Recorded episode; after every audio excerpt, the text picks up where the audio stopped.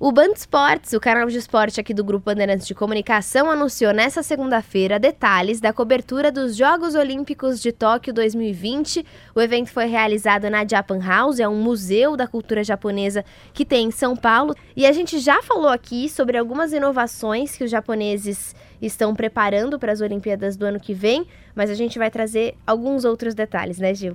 As medalhas de ouro, prata e bronze, elas são muito. Elas têm até um, um, um ar assim, art devo, uma coisa antiga, sabe? Anos 30, Chique. anos 40.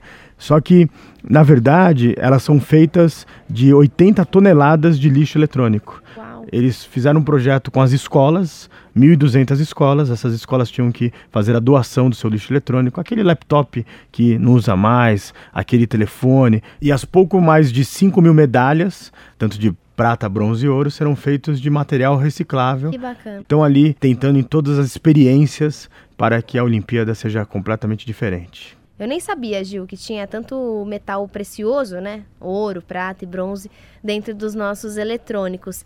Mas os japoneses ainda estão inovando mais. Não é só o Comitê Olímpico que está se organizando, né, Gil? A cidade toda está se preparando. Aqui no Brasil, apenas 1% da população fala o inglês fluente.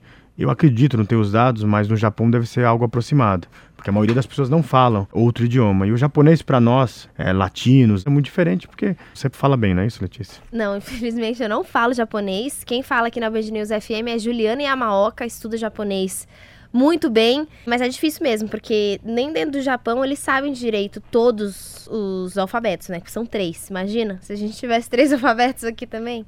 E aí eles criaram uma loja de cosméticos, são quatro andares. Essa loja ela usa ícones, vídeos e inteligência artificial e lá ninguém para comprar, para fazer qualquer ação, ninguém precisa é, utilizar nenhuma palavra.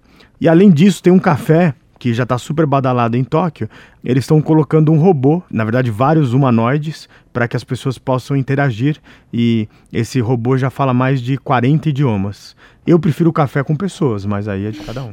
Mas as pessoas não falam 40 idiomas, né, Gil? Bom, se você quiser saber mais sobre como Tóquio está se preparando para as Olimpíadas do ano que vem, entra lá no nosso site bandnewsfm.com.br e procura a coluna Revolução Band News.